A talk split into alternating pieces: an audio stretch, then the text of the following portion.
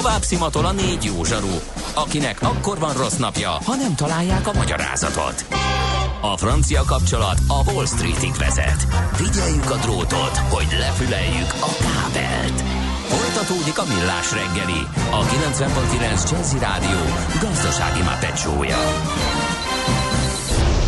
A pénznek nincs szaga. Mi mégis szimatot fogtunk. Támogatónk az Átrádiusz Magyarország, a követelésbiztosítás szakértője, hogy az öncégét mindig kifizessék. Jó reggelt kívánunk, 9 óra 12 percen folytatjuk a millás reggelit a 90.9 Jazzy Rádión. Ez pedig a műsor vezetői párost fogja prezentálni, méghozzá Ács Gábor. És Mihálovics András. Jönnek a katonai rövidítések, jó az új rovat, de nem angolul kommunikáló emberek is találkozhatnak vele magyarul kiejtve, érdemes lenne erre is kitérni. Például észap egyelő ASAP, vagy az FJY, az nem a Figyi rövidítése, írja Sombó mondj, Mondják így már. Hogy FJ... Hogy azt gondolják emberek? Szerintem hogy a, igen. Igen? Szerintem a Uh, igen, de majd de egyébként, szó nem lövöm De figyelj, le. egyébként ha azért lenne, hát majdnem azt jelenti, tehát igazából igen. Sokszor voltam AEGÜH vagy AEGÜ, de sajnos csekló is jutott. Szerintem az nem csekló, kedves Sumbu, hanem cello, az tök más jelent, és ez nem egy rövidítés, a csellózás az egy slang kifejezés, nem rövidítés, az a mosogatásnak a, a kifejezés. Megyünk a seregbe, a seregbe. A, a mosogatás csellózásnak hívtátok? Az AEGÜ, hát azt meg szerintem te is tudod. Nem, nem tudod. Aletségügyeletes meg alegységügyeletes helyettes. Volt ilyen karszalag, az volt ráírva, vagy AEGÜ. Aha, azt nem, az nem volt meg. Na. És sajnos alkalmatlannak minősítettem, úgyhogy ez kimaradt. Már hogy ki téged? Én, én, annyira, én annyira sajnálom, de alkalmatlan voltam. Igen. Azóta próbálok kompenzálni, az egész életem erről szól.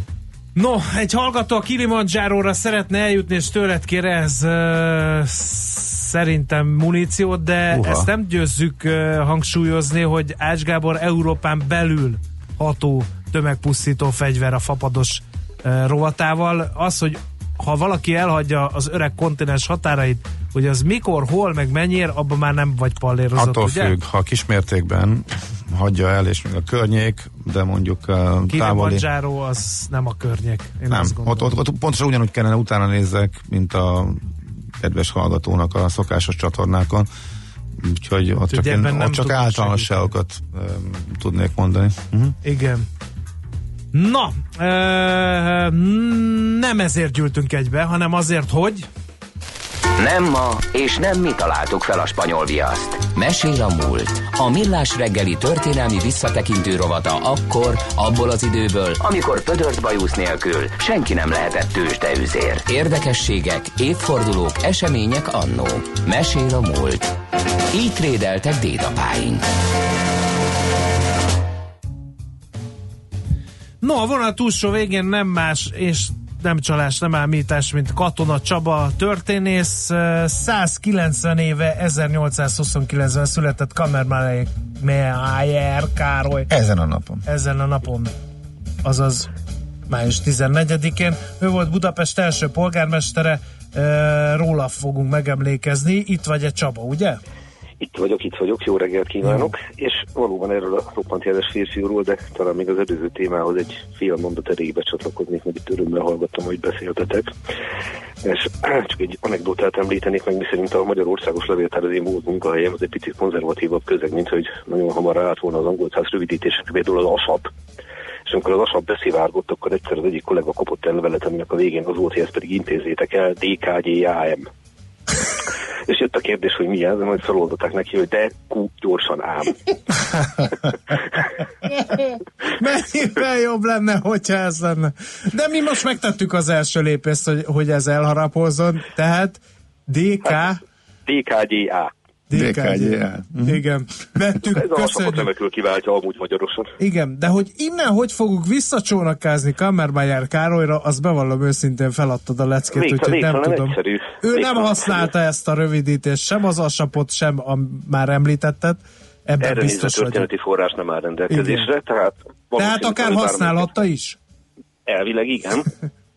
csak ugye a történészben korlátozva vagyon abba, hogy a hipotézisek mérsékelten tartoznak hozzá a munkához. Bizonyos mértékig persze igen, de az is az adatok alapján. Tehát alapvetően induljunk ki abból, hogy most van a születés évforduló, és már is visszakanyarodtunk hozzá. No hát ki volt ő, meg milyen posztot töltött be, és mi volt a szerepe? Hát azzal kezdődik az egész történet, hogy nézzük az életútját. Ő is volt katonameresleg egy picit, majd erre utalok, ha már egyszer ugye szeretni szoktad ezt a dolgot, hogy a katonák. De Hammer Marek Károly alapvetően egy pesti születésű német polgárcsaládnak volt a leszármazottja. Az édesapja Hammer Moyer József volt egy gyáros konkrétan, és édesanyja is német nevet viselt, Anna Emerling. De ez nem olyan meglepő a reformkortás Budán, ezt pontosan lehet tudni. Ez a fiatalember, aki Pesten jár középiskolába, jogot hallgat Egerben, meg Pesten. Ó, oh, hát a kettő között volt egy forradalom, abban részt vett? Ne, még előtte hallgatja. Aha. A forradalomban részt vesz. Annyira részt vesz, hogy 1848-ban ott van a Pozsonyi országgyűlésen, tehát az országgyűlési ifjak közé tartozik, nagyon fiatal, akkor ugye 19 éves. Igen, ezért. És, és viszont az a helyzet, hogy a forradalomból szabadságharc lesz, és hát az egésznek az összevéve ott hagyja az egyetemet, konkrétan harcol. Szólnok 60 Isaszeg cinkot a, a Uha, a dicsőséges tavaszi hadjárat ütközetei. Így van, így van. Hát ugye egy 20 éves fiatalember szépen végig csinálja, de ott van Budabevétenél is, és a főhadnagyként hagyja abba a katonai karrierjét, úgymond. Komáromi kapituláció, után folytatja a civil életét, a polgári életét, befejezi a jogi egyetemet. Ezt azért teheti meg, mert ugye ők amnestiát kaptak a Komáromból, adták meg van, magukat, tehát ő rájuk a császári megtorlás az nem vonatkozott, gondolom ez volt a szerencséje, hogy ott ragadt klapkával Komáromban. Hmm. Tulajdonképpen megtérült az, hogy bátran harcolt a végsőkig. Tehát én ezt hmm. így mondanám. De, de ha nem ott adja meg magát, akkor, akkor nem ő lett volna Budapest első polgármestere valószínűleg. Kifejezéseknek a történelemben. Ja, nem lehet így kijelenteni, mert azért ne felejtsük el, hogy András Gyulát is felakasztották proforma, aztán miniszterelnök lett. Hát tényleg. Az, hogy uh, valakit elvileg nagy gyakorlatban megtorlás sújtott, az nem volt akadálya a későbbi karrierjének. Igen, és vannak más példák is valóban már volt valószínűleg. Számos. Uh-huh. Az volt az akadálya, ha valakit valóban kivégeztek. Igen azt tudjuk, hogy az, ott, ott tényleg véget ért valami. Viszont ami őt illeti, hát nem tört meg a karrierje, valójában azt kell mondjanom, tehát nem kellett külföldre mennie, nem kellett méltatlan munkát végeznie, nem került Kustejenbe, vagy Olműzbe, vagy Dümbe, és hát tulajdonképpen ugye valamiből, ahogy mondani kell, mondani szokták, élni kellett, és Pesti létére Budavárosában dolgozott napi díjasként. Aztán a Pesti Dologháznál, tehát hol Pesten, hol Budán találjuk őt a tisztikorról, hogy ez két önálló törvényhatóság 1873, hogy ezt pontosan tudjuk. Na most Buda, ami azért jó rész német lakosságú város, annak a tisztikara tele van 48-as a fiakkal, mert például ott van Házmán Ferenc, ugye Buda utolsó polgármestere, és így tovább, és így tovább. És ez, itt a hivatali előmenetelével eléggé komolyan felhívja magára a figyelmet. Tehát kiváló, fegyelmezett, precíz, a németes hivatalnokról beszélünk, és 1867, amikor ugye világosodni kezd az ég alja, létrejön a kiegyezés, akkor éppen Pesti tanácsos, és nagyon fontos dolgokra felügyel, úgy, mint a közegészségügyre és a köztisztaságra. Na hát, miután a kiegyezés lement, jön a következő nagy lépés, ugye teljesen eszeben dolog, hogy Pest és Buda két település, ez nem egy városnak számít, miközben azért már híd is összeköti. 1873-ban születik meg Budapest. Itt mindig szeretem elmondani, hogy ugye azt szokták mondani, hogy Pest, Buda és Buda egyesítéséből, de nincs törvényhatóság volt, mert a Margit sziget az Pest tartozott, és azt is be kebelezték a fővárosba, tehát így jött létre a főváros. És a főváros én pedig egy sajátos vezetői szerkezet jött létre, mert viszonylag logikusnak tűnne, hogy főispán is lehetne Budapest élén. De nem az volt, hanem főpolgármester volt, meg polgármester volt, meg alpolgármester volt.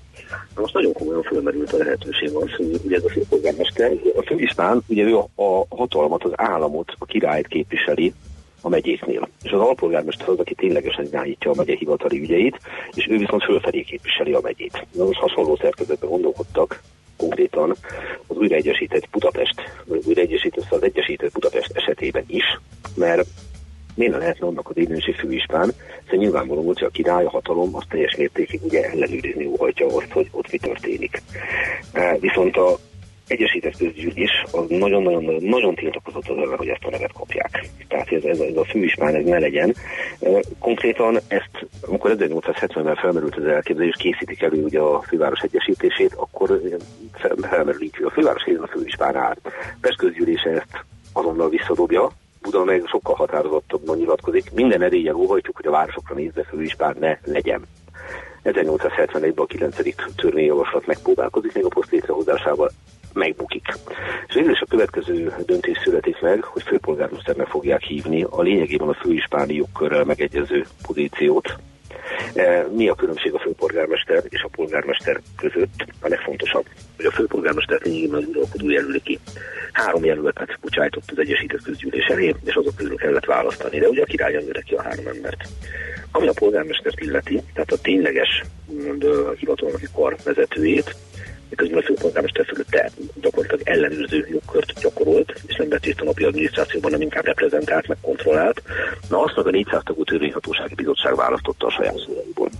És hát így lett főpolgármester Rád Károly, aki 1873-tól 1897-ig töltötte be a posztot, és polgármester, tehát ténylegesen az Egyesített Budapest de facto első ember a gyakorlatban 1873-tól 1896-ig, tehát hosszú ideig több ciklusban Kamermajer Károly, és mivel a helyettesét, az alpolgármestert meg úgy hívták, hogy Gerlóci Károly, aki 1897-ig töltötte be a posztot. Hú, mind a hárman több mint 20 évig tolták?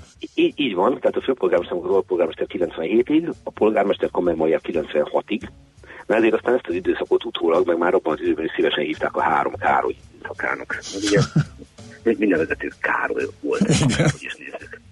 Na és hát Kamil Maria Károly szerepét ugye háromszor is újra választották, tehát megválasztották ugye először 73 aztán 79-ben, 85-ben, 91-ben, tehát 23 évig áll a főváros élén, és az, hogy létrejön a város új korszerű közigazgatása, az lényegében neki köszönhető, vagy elsőlegesen neki köszönhető, de ez igaz a vízhálózatra, a csatornahálózatra. Csak két dolgot mondanék, ami abszolút mérték az ő nevéhez fűződik, része, úgymond a ma is a budapesti köztudatnak, a budapesti városképekben mindennek, de nem kötjük az ő nevéhez. Az egyik a közvágóhíd, tehát egy modern vágóhidat hozzanak létre, ami a, a nagyváros, a növekvő, dinamikusan növekvő, ütemesen növekvő város élelmezéséhez bizonyos egészségügyi körülmények, stb. között elengedhetetlen. És hát a másik olyan dolog, ami nagyon-nagyon az üleméhez fűződik, az nem más, mint a vásárcsarnok. A fővámtéti nagycsarnok. Uh-huh. Ahogy egy kicsit messze a vágóhídtól, nem véletlenül, de ez, ez például nagyon jól mutatja az ő érdeklődés irányát, hogy, hogy a, például a kereskedelem, a gazdaság, és ezek jól működjenek Budapesten és az infrastruktúra. Na most nagyon érdekes ilyen szempontból is, mert uh, ha valaki érdekelnek a részletek, jó szívvel merem ajánlani Horváti András budapesti főlevéltárosnak a Megigényelt világváros című kötetét. Ennek az az alcím, hogy Budapest hatósága és lakossága a város egyesítés éveiben. Na ebben aztán nagyon sok minden benne van. Tehát ha valakit érdekel, akár Kamermaján Károly személye, akár ennél több, akkor ezt a kötetet merem ajánlani. És ez a kiváló ember joggal merül fel a kérdés, hogy ő miért egy évvel korábban lépett le, mint a főpolgármester Rád Károly és az alpolgármester Gerlóci Károly. Beteg lett, ugye? Beteg lett, igen, 1896-ban kérte a nyugdíjazását, mondván, hogy nincs már olyan állapotban, hogy el tudja látni a feladatát. Jellemző módon ekkor adják át a vásárcsarnokot élete egyik legfontosabb művét, most ezen részt vesz, de már egyszerű polgárként, tehát még budapesti polgár van jelen. És sajnos nem gondolt, hogy rosszul az, hogy az egészségi állapot nem, nem jó irányba halad. 1897. június 5-én halt meg. Mai szemmel nézve nem idősen, 68 évesen. Méghozzá a báziában, ugye a mai opatiában ahol pedig azért ment kifejezetten, hogy hát gyógyulni tudjon. Ez ugye sajnálatos módon nem adatot meg neki, itt halt meg. Egyébként nagyon szépen dekorált pályája volt, tehát, és ember, annyi ilyenek vezető Moszkóban ennek tanácsos is tím, azért meg megemlíteni most is, nagyon fontos szerepe volt az 1876-os árvíz utáni helyreállítási munkálatokban. Ez ugye 1838 után a második nagy pesti árvíz volt, és, de valahogy kevésbé van benne a magyar történeti tudatban, mert 1836 árvízi hajóknál se lénye sokkal jobban, de 1876 is elég rendesen tönkretette Budapestet. Na, neki itt is nagyon fontos szerepe volt, hogy ne tegye teljesen tönkre. És hát, hogy néhány apróságot megemlíteni az ő hétköznapi életéből, hát, hogy hogyan működtek ezek a dolgok. Például, amikor szabadságra megy, akkor az bizony előterjesztés a közgyűlésen. Tehát napi rendi pont, kérem szépen. 1876-ban vagyunk, Kamermája polgármester négy heti szabadságának bejelentése helyettese erre az időre Gerlóci Károly a polgármester. Idézem, Kamermája Károly polgármester úr bejelenti, miszerint a fővárosi szabályrendelet első fejezet 16. szakaszában biztosított szabadság időből folyóévi szeptember 16-tól 4 hetet igénybe lesz, ezen idő alatt a polgármesteri teendőkkel törvény helyett, törvényes helyettesítésére Gerlóci Károly első alpolgármester urat bízzák meg. Tehát minden így szépen le volt nála is könyvelve, Még az is, hogy elment a király köszönteni a, főpolgármester helyett, mert ő nem Akkor pedig ő helyettesítette rá, hogy szükséges esetén Gerlóci helyettesítette őt, és hát attól, hogy valaki főpolgármester, az nem azt jelenti, hogy vagy főpolgármester, az nem azt jelenti, hogy minden egyszerűen működik. Rengeteg iratban maradt fenn az ő neve, a Budapest főváros levéltárában például van egy közjegyzői okirat 1877-ből. Ez egy nagyon érdekes dokumentum. Szépen rögzítik azt, hogy a bizonyos Kommer Marek Károly borkereskedő, ez a civil foglalkozása, igen, borkereskedő, fölvesz némi nemű kölcsönt egy egyetemi oktatótól, nevezetesen 15 ezer forintot. És ezt a összeget kötelezi magát ebben a közérző jogiratban, hogy havi részletekben törleszti, tehát minden hónapban 500 forintot annak rendje a szerint visszaad, majd egy idő után már csak 200-ot.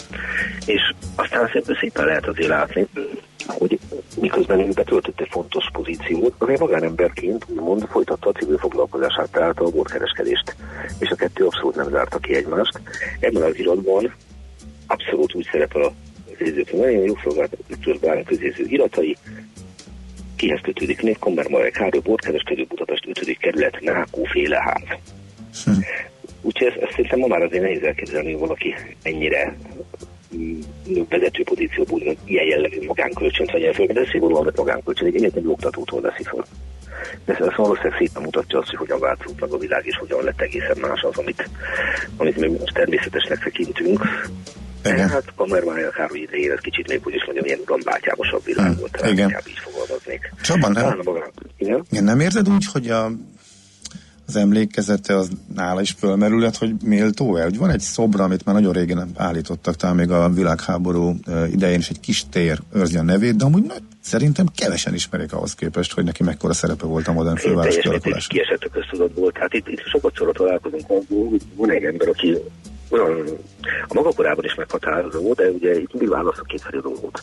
Maga korában meghatározó, attól lehet, hogy a későbbiekre nincs hatással, de ő igen, mert nem véletlenül emlegettem itt például a vásárcsarnokot, hogy a mai budapestiek életének is szerves része az jó alkotása. És ehhez képest valóban totálisan eltűnt az emléke.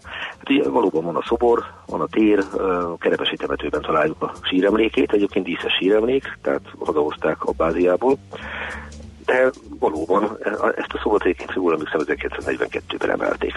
Uh-huh. Ez az sem most volt. Úgyhogy ez például egy alkalom lett volna, ez a kerek évforduló, hogy egy picit jobban megemlékezzenek róla, nem mi, mert most itt tesszük a magunkét. Hát ehhez képest valóban méltatlanul elfeledett figuráról beszélünk. Remélem, hogy kicsit hozzá tudtunk járulni, hogy ne így legyen.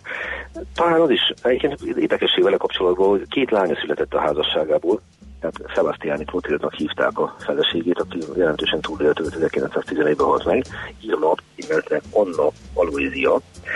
Viszont érdemes megemlíteni, hogy a mai közéletből ismert Csárdi Antolnak nevezetesen ő a szép apja. Igen, a LNP-s képviselő most a parlamentben. Így van, uh-huh. úgyhogy, úgyhogy a közéletben való szerepvállalást a, a, a szép unoka megörökölte szép apától, és azt uh-huh. ez is egy szép dolog. Igen, abszolút. Na, oké. Okay. A családi hagyomány. Igen. Na Csaba, nagyon szépen köszönjük, örülünk, hogy megemlékezhettünk róla. Egy, egy mondat erejéig egy holnapi akadémiai rendezvényről mondhatok pár hát, hogy gondolatot. Na hát, ha valaki esetleg az akadémián jár, holnap fél hatkor, akkor uh, Zalakó István 12 pokol című filmjét fogjuk bemutatni a Filmklub az akadémián keretében Polman Ferenc és Bolla Tibor és Ponker Ezső és a rendező közreműködésével nagyszerű hat történész kollégáim, és jó szépen ajánlom mindenkinek. Mi a témája?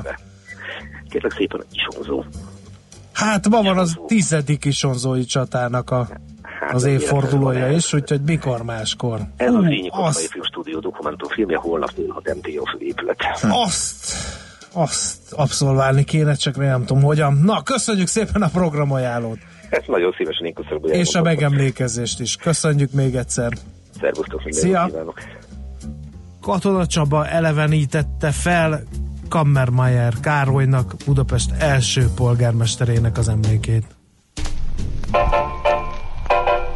Mesél a múlt robotunk hangzott el. Kövesd a múlt gazdasági és tőzsdei eseményeit kedd reggelenként a Millás reggeliben.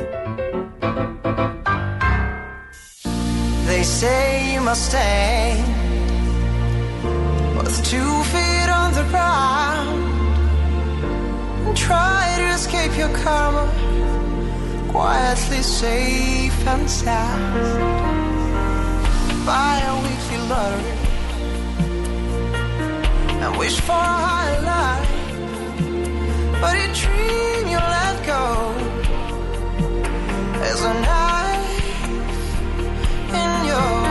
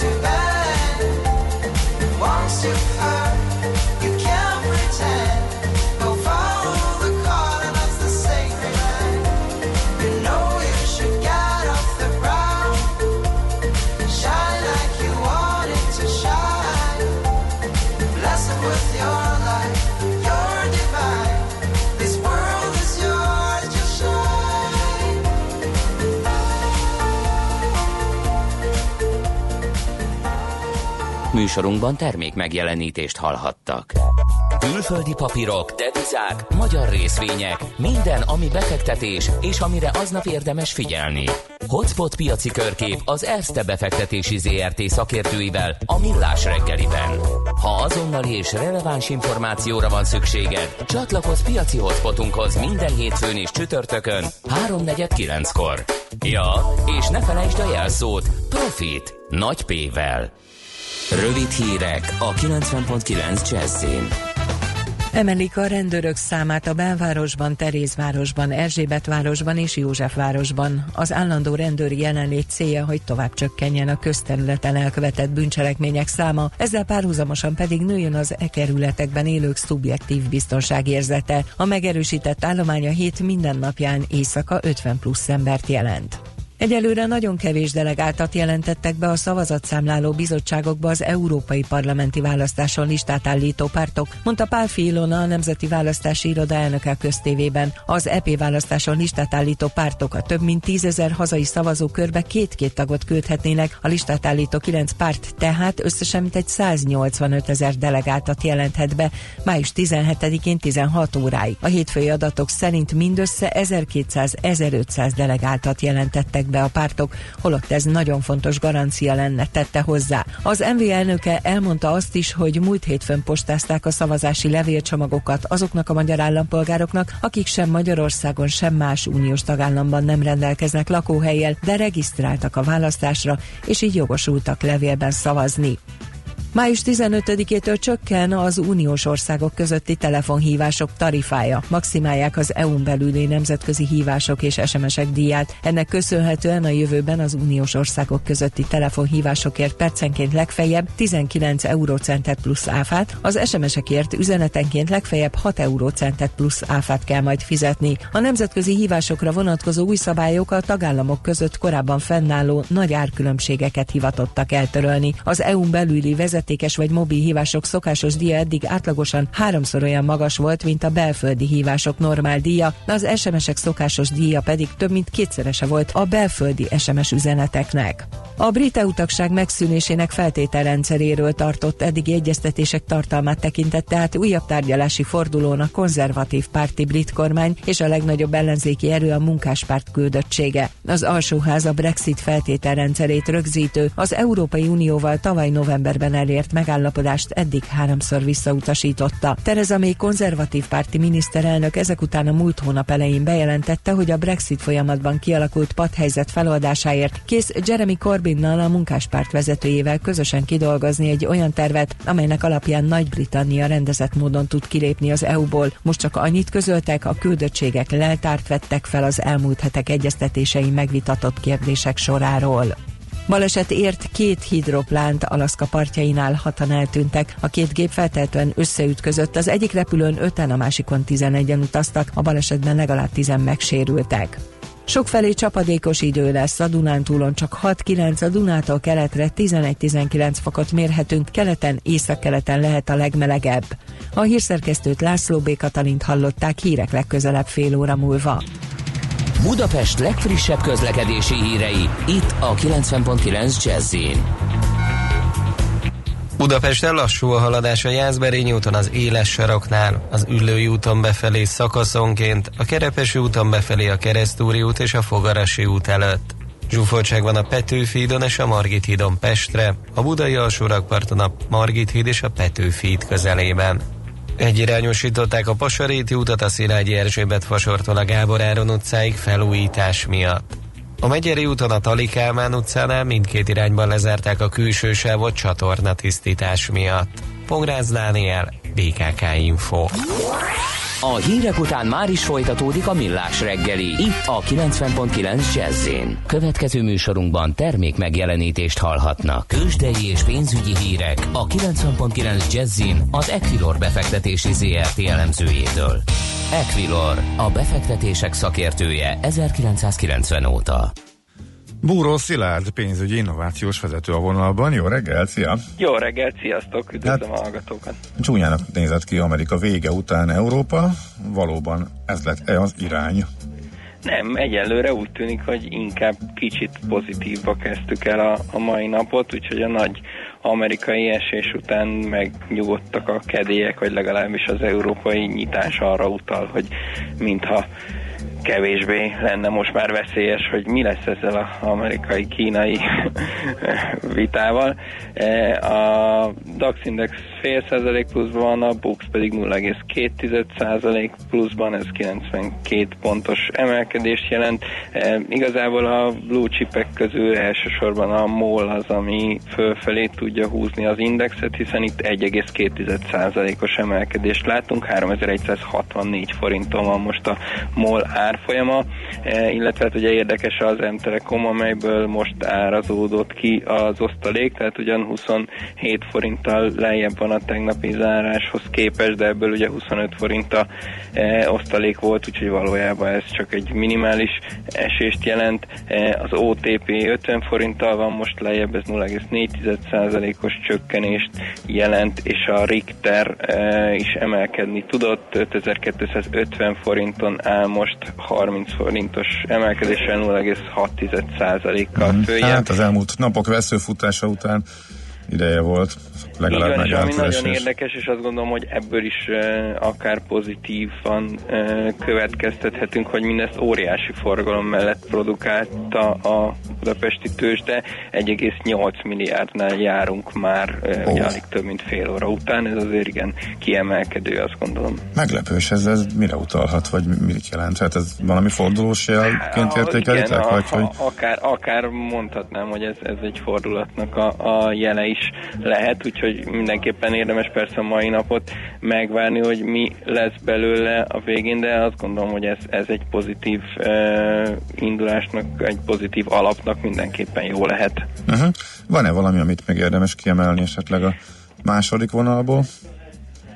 A második más részvényekből hát futom végig itt az értékeket, talán a rába 2% fölötti esése, de igazából olyan jelentős e, mozgás vagy említésre uh-huh érdemes részvény nincsen. Amiről még talán érdemes beszélni, hogy a devizák kapcsán. Egyrészt természetesen a forint, eh, amely ugyan most stabilnak tűnik, de azért egyértelműen látszik, hogy ez a hangulat nem annyira kedvez a feltörekvő piacoknak. Ugye reggel eh, megint egy picit gyengüléssel nyitottunk, 324-30 körül járt az árfolyam, most egy picit lejjebb vagyunk 324-nél az euróval szemben, eh, de ugye tegnap voltunk 323 körül is, eh, alapvetően ezek most itt a, a kulcs értékek, eh, de amit még említeni akartam, ugye ebben a hangulatban azok a menekülő devizák, amiknek ez mindenképpen kedvező volt ez a, ez a tegnapi hír áradat itt az amerikai-kínai kereskedelmi vita kapcsán, mind a japán, mind a svájci fran szépen tudott erősödni a fő devizákkal szemben, és kiemelendő az arany is, amely jelentőset ugrott, és most újra 1300-nál jár a dollárral szemben, úgyhogy gyakorlatilag ezeknek legalább jót tette a mostani hangulat. Uh-huh, Oké. Okay. Jó van, Szilárd, nagyon szépen köszönjük, szép napot! És szép napot mindenkinek, köszönöm! Szia, szia. Sziasztok! Bóró Szilárd, pénzügyi innovációs vezető mesélt a tőzsde első 40 percéről. Tőzsdei és pénzügyi híreket hallottak a 90.9 jazz az Equilor befektetési ZRT elemzőjétől. Equilor, a befektetések szakértője 1990 óta.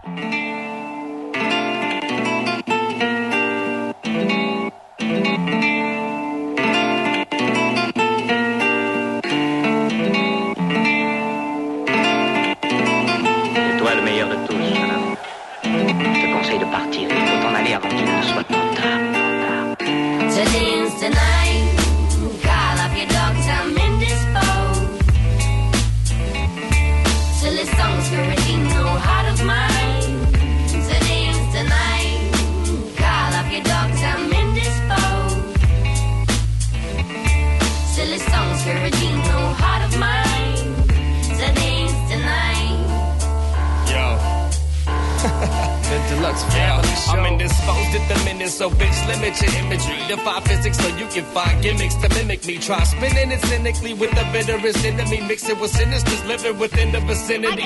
Never end up pretend to be eluding the groove. Use it a tool despite writing the music to move. I do what it do, but never done. Did what it doesn't. Confusing the tunes, bit with some wicked eruption. Hit the percussion and vanish with the plans. Grandstanding in this battle like a vandalist with hands. Rationing demands, man, dancing is a sucker's game. I'm piecing the puzzle together, so just leave it in love with the fucking same. I know my brain, but I still feel the baseline. Once insane, I stumble into bills filled with hate crimes.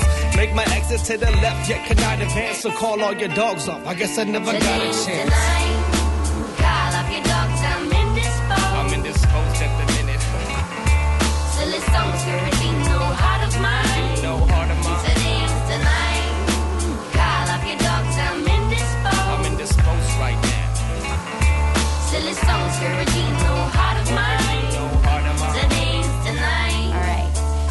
This is deluxe inside four.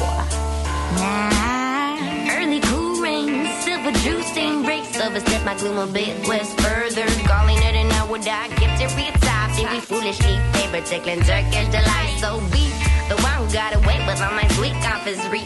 Buying on my words, yeah, he's no silently. I'm persuaded to preserve the butter tingles in me. They it gone.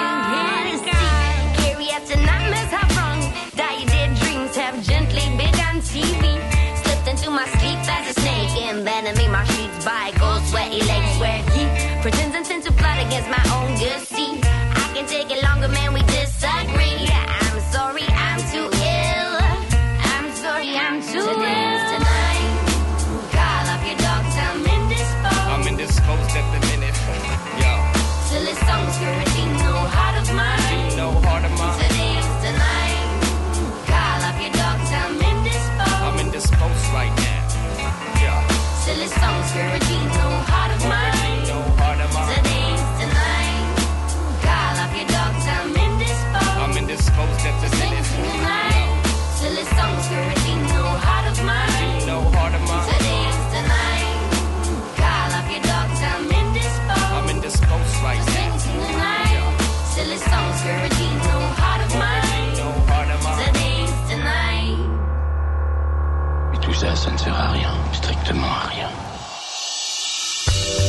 A kultúra, befektetés önmagunkba, a hozam előrevívő gondolatok. Könyv, film, színház, kiállítás, műtárgy, zene. Ha a bankszámlád mellett a lelked és szürke állományod is építeni szeretnéd. Kultmogul.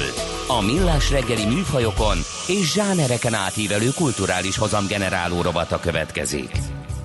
Drága hallgatók, közönség, eh, az idei könyvfesztivál az nem most volt, de nekünk mindenféle probléma tornyosult itt a műsorban, úgyhogy eh, most fogunk beszélni. Ott eh, volt egy előadás a DNS Évának, a fővárosi Szabó Ervin könyvtár sárkányos gyermekkönyvtárának vezetője ő, hogy mit olvasson a gyerek, kortársat vagy klasszikus. Gondoltuk egy nagyot, hogy ti is hallhassátok annak az előadásnak a fő megállapításait, így hát tárcsáztuk DNS Évát. Jó reggelt kívánok, csókolom a kezén! Szép jó reggelt kívánok mindenkinek! Hát először legyen kedves dekódolja a sárkányos gyermekkönyvtár kifejezést, mert hogy a trónok arca miatt most nagy keletje van a sárkányoknak, nehogy megrohanják a trónok arca rajongók is a gyermekkönyvtár. A Fővárosi Szabó Ervin könyvtár, Sárkányos Gyerekkönyvtár egy nagyon különleges helyszín. A központi könyvtár épületében ö, annak idején 2000-ben, amikor a felújítás zajlott, kitalálták, hogy legyen gyerekrészleg.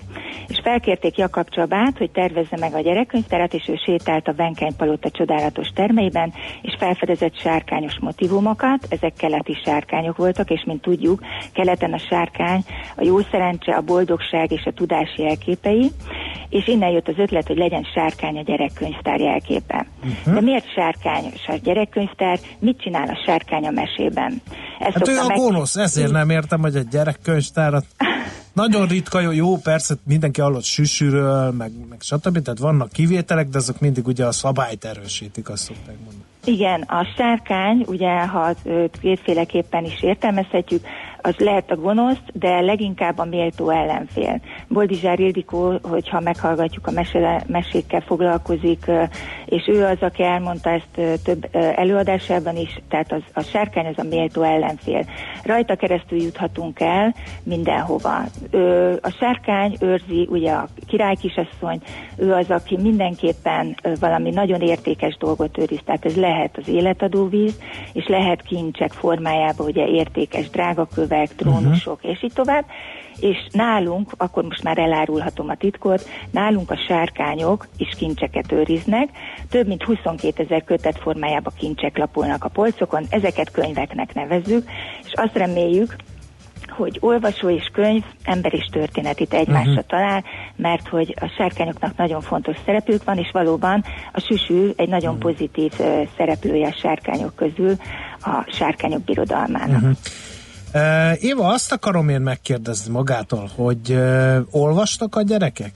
Ha ön nem tudja, akkor nem tudja, azt senki. Járnak könyvtárba a gyerekek? Illetve ez hogyan változott az elmúlt Hogyan változott? A könyvtár az ilyen, mint a kicsit kiment volna a divatba, mindenki DVD-zik meg meg internetről tölt le mindent, az olvasás is ugye időről időre megjelennek felmérések, hogy éppen jól áll, vagy éppen rosszabbul áll, hogy látja ön ezt a kérdést? Igen, hát hozzánk nagyon sokan járnak, ugye ez egy központi helyen található, nagyon szépen felújított, gyönyörűen kialakított helyszín, abszolút fantázia, tudás, múlt és jövő találkozik itt egy helyen, és a gyerekek nagyon szeretnek ide járni, rengeteg olvasónk van, azok, akik ide járnak, azok válogatnak a polcokon, szívesen olvasnak, természetesen van többféle felmérés, a legfrissebbet azt megtalálják a 2017-es felmérést a SZEG honlapján, a mi könyvtárunk projekt keretében végeztek egy ilyen felmérést, összefoglaló is készült belőle, és az is mutatja, hogy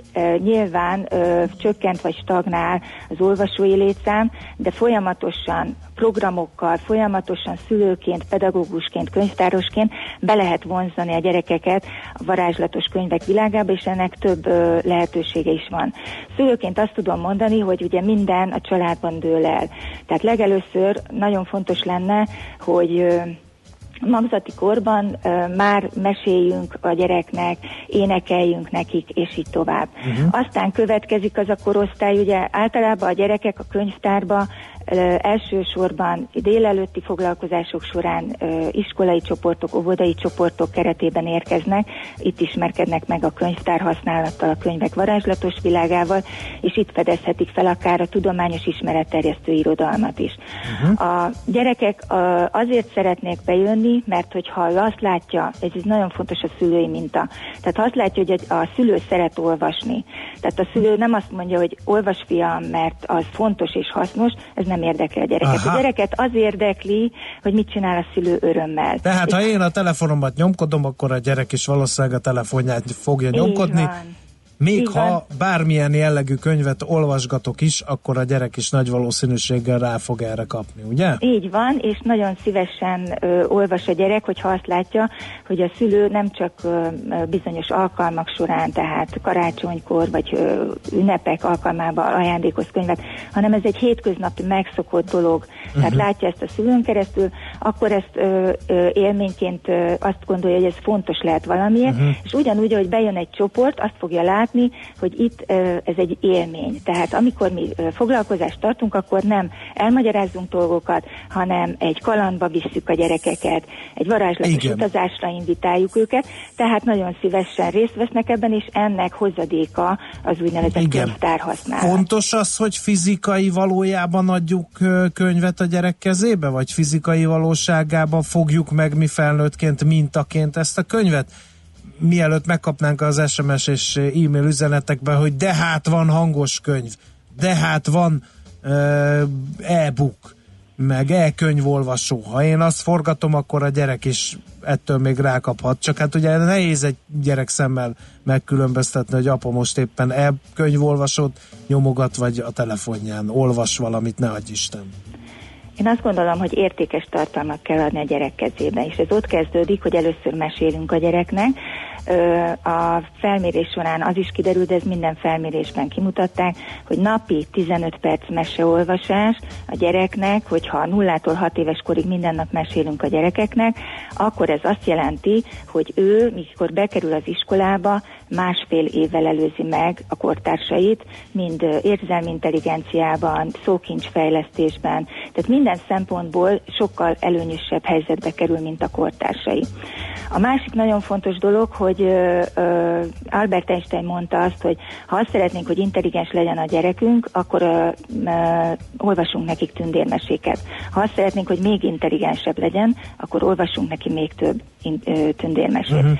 Tehát ezt egy tudós mondta, egy fizikus mondta, és innen indul a dolog, uh-huh. és azt gondolom, hogy az, hogy milyen formában kerül a gyerek elé ez az értékes tartalom, ez már a korosztálytól függően egyre uh-huh. nagyobb lesz, és nyilván vannak hangos könyvek, és nyilván van olyan lehetőség, amikor a hangos könyvet jól lehet használni, például, hogyha kocsiba utazik az egész család, és ugyanazt a témát szeretné hallgatni, nagyon jó lehet a hangos könyv is.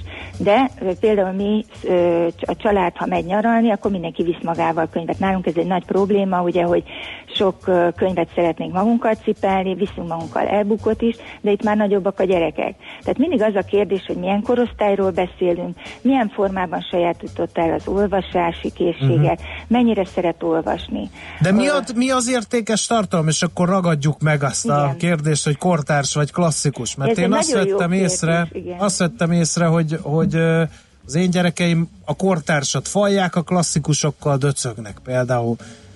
És úgy hallom, szülőtársaim is hasonló problémákkal küzdenek. Igen, a, ezt a kérdést én ugyanígy föltettem a előadásomon, és ö, általában nagyon-nagyon örülök, mikor az a válasz érkezik, hogy is-is. Mert hogy a kortárs és ö, klasszikus irodalmat nem lehet elválasztani egymástól. Ugyanúgy az ismeretterjesztőt sem, amiben hatalmas lehetőségek rejlenek, és azért nem lehet elválasztani, mert hogyha mi szeretjük, ugyanúgy, ahogy a tevékenységet, mint az olvasást, és van egy kedvenc ö, történetünk, és azt el tudjuk ö, mondani, át tudjuk adni annak a gyereknek, erre nagyon jó példát tudok mondani, Örkény István színházban ugye nagyon sokszor előadják az anyám tyúkját, teltházban csak kizárólag ajánlott verseket mondanak el, nem is elmondják, meg élik a verseket a színészek, és zseniális, és imádják. Az én gyerekeim is részt vettek egy ilyen előadáson, egész családot elvittük rá, a legkisebb az 8 éves volt, 74 éves volt a legidősebb. Óriási élmény volt mindenkinek. Nem az a kérdés szerintem, hogy kortárs vagy klasszikus, hanem hogy van-e olyan ember, aki ezt át tudja adni. A Pál utcai fiúkat ugye szintén a Víg Színházban rengeteget adják elő nem lehet rá jegyet kapni, egy évvel előtte lehet rá jegyet kapni. Tehát kell oda egy olyan szülő, kell oda egy pedagógus, kell oda egy színdarab, kell olyan valaki, aki ezt szereti, és át tudja adni. Tehát én azt gondolom, hogy ezt nem lehet szétválasztani, és az a tapasztalatom, szülőként, hogy ugye mi állandóan kérdezgetjük egymást könyvekről. Mindig ismerem azt, hogy mit olvasnak a gyerekek, és ők is ajánlanak nekem, én is ajánlok. Kölcsönös az ajánlás. Folyamatosan olvasunk, azt látják. Ugyanez igaz egy pedagógusra hozzám kb. 20 éve járnak csoportok.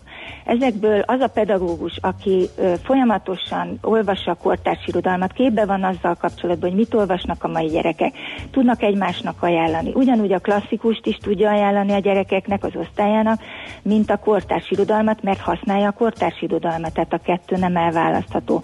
Itt szerintem azzal van gond, hogyha csak kortárst vagy csak klasszikust nézzük, és csak azt használjuk. Uh-huh. Meg egy kicsit talán ked- kedvet is lehet csinálni Ajaj. a klasszikus művekhez, egy kicsit körítjük, és nem odaadjuk, hogy tessék, ezt olvasd el, augusztus végére pedig kérünk belőle olvasónaplót, ahogy időnként ezt lehet hallani, hogy csinálják egyes pedagógusok, hanem egy kicsit körbe kell járni, kicsit sztorizgatva, talán fogyaszthatóvá lehet tenni még a, a nehezebben emészhető olvasmányokat is, gondolom én. Igen, erre ö, két példát mondanék. Az egyik az, hogy a, a, nagyon jó, hogy a pedagógusok, nagyon sok jó ötletet hallottam pedagógusoktól.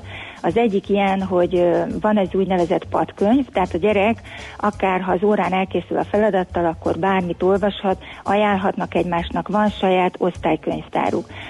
Ez az egyik lehetőség. És hozzátenném, hogy ott például nagyon szeretik a klasszikus irodalmat is abban az osztályban. Amikor én csinálok egy foglalkozást, itt van például az egri csillagok, ez rengetegszer előkerül, mint példa, uh-huh. akkor ugye bejön ide a mit sem sejtő osztály. A hatodikos osztály egyébként egy olyan korosztály, ugye ezt tudjuk, a 12 évesek már nem kicsik, de még nem is olyan nagyok, tele vannak szabadságvágyal, és akkor beindul itt nekik egy jó kemény rockzene, vagy heavy metal éppenséggel, és akkor elkezdünk beszélgetni arról, hogy mi jut eszükbe erről. Hát ez egyszer csak eljutunk oda, hogy egy rockkoncert, szabadság, és ez az első szó, hogy szabadság, már ö, ö, megkérdezem akkor, hogy mondjanak nekem olyan hősöket, akik a szabadságért küzdöttek. És akkor mondják ugye a Marvel hősöket, mondják a Jedi lovagokat, és így tovább, és akkor megkérdezem, hogy mi az, amiért ők küzdenek. És akkor eljutunk ahhoz, hogy ugye az univerzumért, a Amerikáért, az országért, a hazáért, eljutunk ez a szóhoz, hogy haza. Aztán megkérdezem azért, hogy ők miért küzdenének, és akkor előkerül, hogy család, barátok, osztálytársak, szülők, stb. stb. Lényeg az, hogy össze tudom kapcsolni az egész csillagok hőseit azokkal a hősökkel, amiket ők szeretnek. És innentől kezdve nyert Megjön a kedv, igen. Megjön a kedvük, igen. mert belevezettem őket egy különleges világba, és innentől kezdve nagyon szeretik, és felolvassuk a foglalkozás végén az esküszövegét, és kedvet csináltunk hozzá. Igen. Hát nagyon szépen köszönjük DNS Évának ezt a kis kedvcsinálót, meg ezt a kis rendrakást a fejekbe, vagy kortárs, vagy klasszikus. Én már módosítanám is a munkacímét a beszélgetésnek, a kortárs és klasszikus is. Nagyon szépen köszönjük. És ismeretterjesztő. Nagyon szépen köszönjük a beszélgetést, további jó munkát a továbbiakhoz is. Minden jót. Csókolom a kezeit. DNS Évával, a fővárosi Szabó Ervin könyvtár sárkányos gyerekkönyvtárának vezetőjével beszélgettünk arról, mit olvasson a gyerek. Kultmogul. A millás reggeli műfajokon és zsánereken átívelő kulturális hozamgeneráló rovata hangzott el. Fektes be magadba, kulturálódj! Hát én azt gondolom, hogy ezekkel a magvas gondolatokkal talán le is zárhatjuk a mai műsorfolyamot, ugye? Uh-huh. Kommunikáljál. Köszönöm Igen. szépen. Tipplézzünk, kolléga. Kommunikáltál, és uh, hát uh, kérik ezt a sárkányos olvasós riportot vágjuk ki. Igen, ezt feltesszük podcastbe, a beszélgetésénk javarésze az kint van a honlapunkon, utána lehet hallgatni az egész műsort, aki ezt nem tudná, meg az egyes fontosnak tartott beszélgetéseket kiragadva is. Mindenkinek legyen tartalmas, szép napja. Holnap reggel 6.30-kor jövünk, megint Millás reggelével itt a 90.9 Jazzin. Sziasztok! Már a véget ért ugyan a műszak, a szolgálat azonban mindig tart, mert minden lében négy kanál. Holnap reggel újra megtöltjük a kávés bögréket, beleharapunk a fánkba és kinyitjuk az aktákat. Addig is, keressetek minket az arcaktákban, a közösségi oldalunkon. A mai adás podcastjét pedig holnapunkon. Millás reggeli, a 90.9 Jazzy Rádió gazdasági mapetsója. Ha csak egy műsorra van időd idén, tégy róla, hogy ez legyen az. Csak egy dolog lenne még. Támogatónk az Átrádiusz Magyarország, a követelésbiztosítás szakértője, hogy az öncégét mindig kifizessék.